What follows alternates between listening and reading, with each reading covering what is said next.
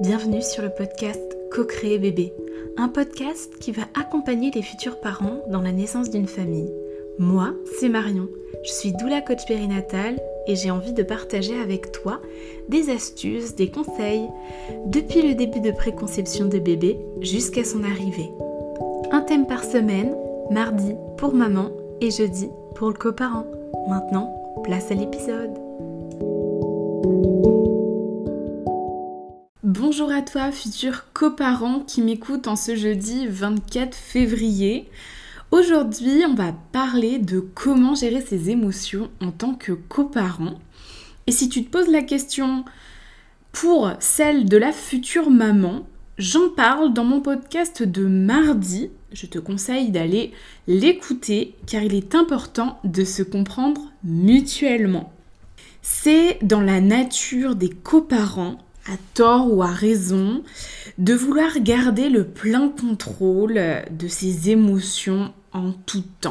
Or, l'arrivée d'un enfant vient souvent chambouler complètement cette gestion émotive parce que bah, devenir parent, c'est non seulement assumer de nouvelles responsabilités, mais c'est aussi apprendre à gérer un arc-en-ciel de nouvelles sensations. Pour éviter que tu sois au dépourvu, je te révèle ici quelques-unes de ces émotions pour lesquelles tout coparent doit être prêt à composer au cours de son premier mois de parentalité. Mais bien entendu, tout ça arrive également pendant la grossesse. On commence par l'émerveillement. Comme plusieurs, euh, bah, je suis la première à sauter de joie quand on m'annonce l'arrivée d'un bébé. Et tu découvriras que l'arrivée d'un bébé fait basculer ta vie. Tu t'ébahis désormais devant tous les petits gestes qu'il peut poser pour la première fois. Euh, aussi anodin que soit-il, hein, et c'est beau de partager tout ça ensemble avec tes proches. Il y a aussi le doute. Je te conseille de lire « Mieux vivre avec son enfant » de l'I N. S P Q. En fait, tu consulteras à toute heure du jour ou de la nuit ce livre à la recherche de réponses à tes angoisses de futurs coparents.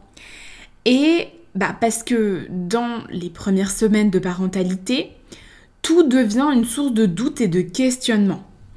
Mon bébé se réveille en sursaut la nuit en levant les bras au ciel. Souffre-t-il d'apnée du sommeil ? Euh, mon bébé a-t-il des plaques rouges sur la peau ? Déjà la varicelle ? euh, Ma fille a deux semaines et ne marche pas encore à quatre pattes. Est-ce qu'on doit aller chez le psycho ? Heureusement, cette période de doute constante s'estompe généralement rapidement. Au bout de quelques jours, voilà, un parent vient à la conclusion qu'un bébé qui dort, boit, remplit sa couche, pleure, prend du poids, c'est un bébé en bonne santé. Et ça, ça va engendrer la satisfaction. Et oui, la prochaine.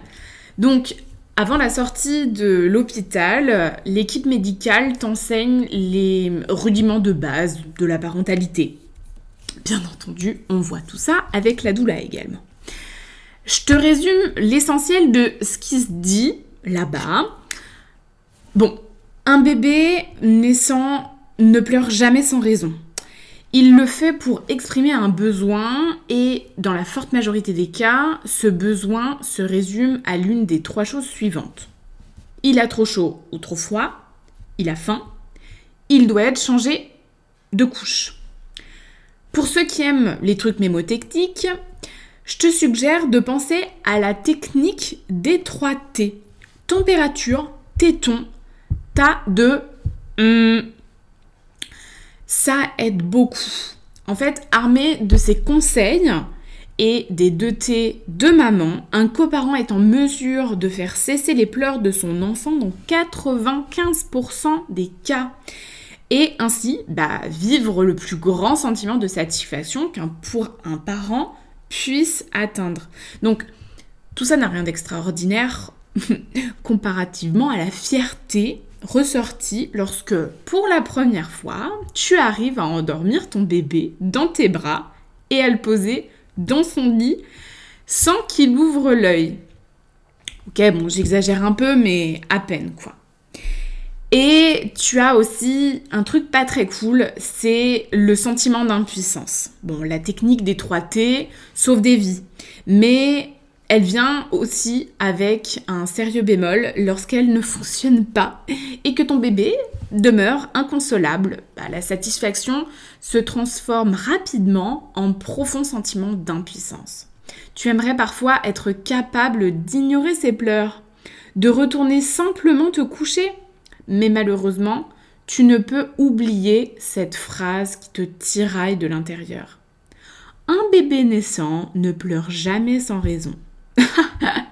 Moi, ça me fait bien rire. Bon, pas facile à apprendre à vivre avec un cœur de coparent. Pour atténuer ton désarroi, il est recommandé de faire comme tout le monde et de te dire « Je fais de mon mieux pour mon bébé. Je l'aime, je le nourris. Je le protège. »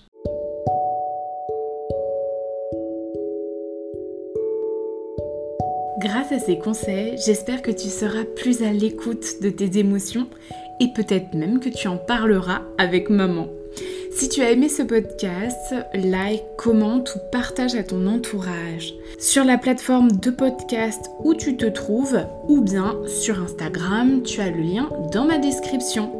Et retrouve-moi mardi prochain, on parlera de pourquoi je suis devenue doula, sachant que ce sera le lancement de mon activité. Allons ensemble vers la naissance d'une famille. Bisous!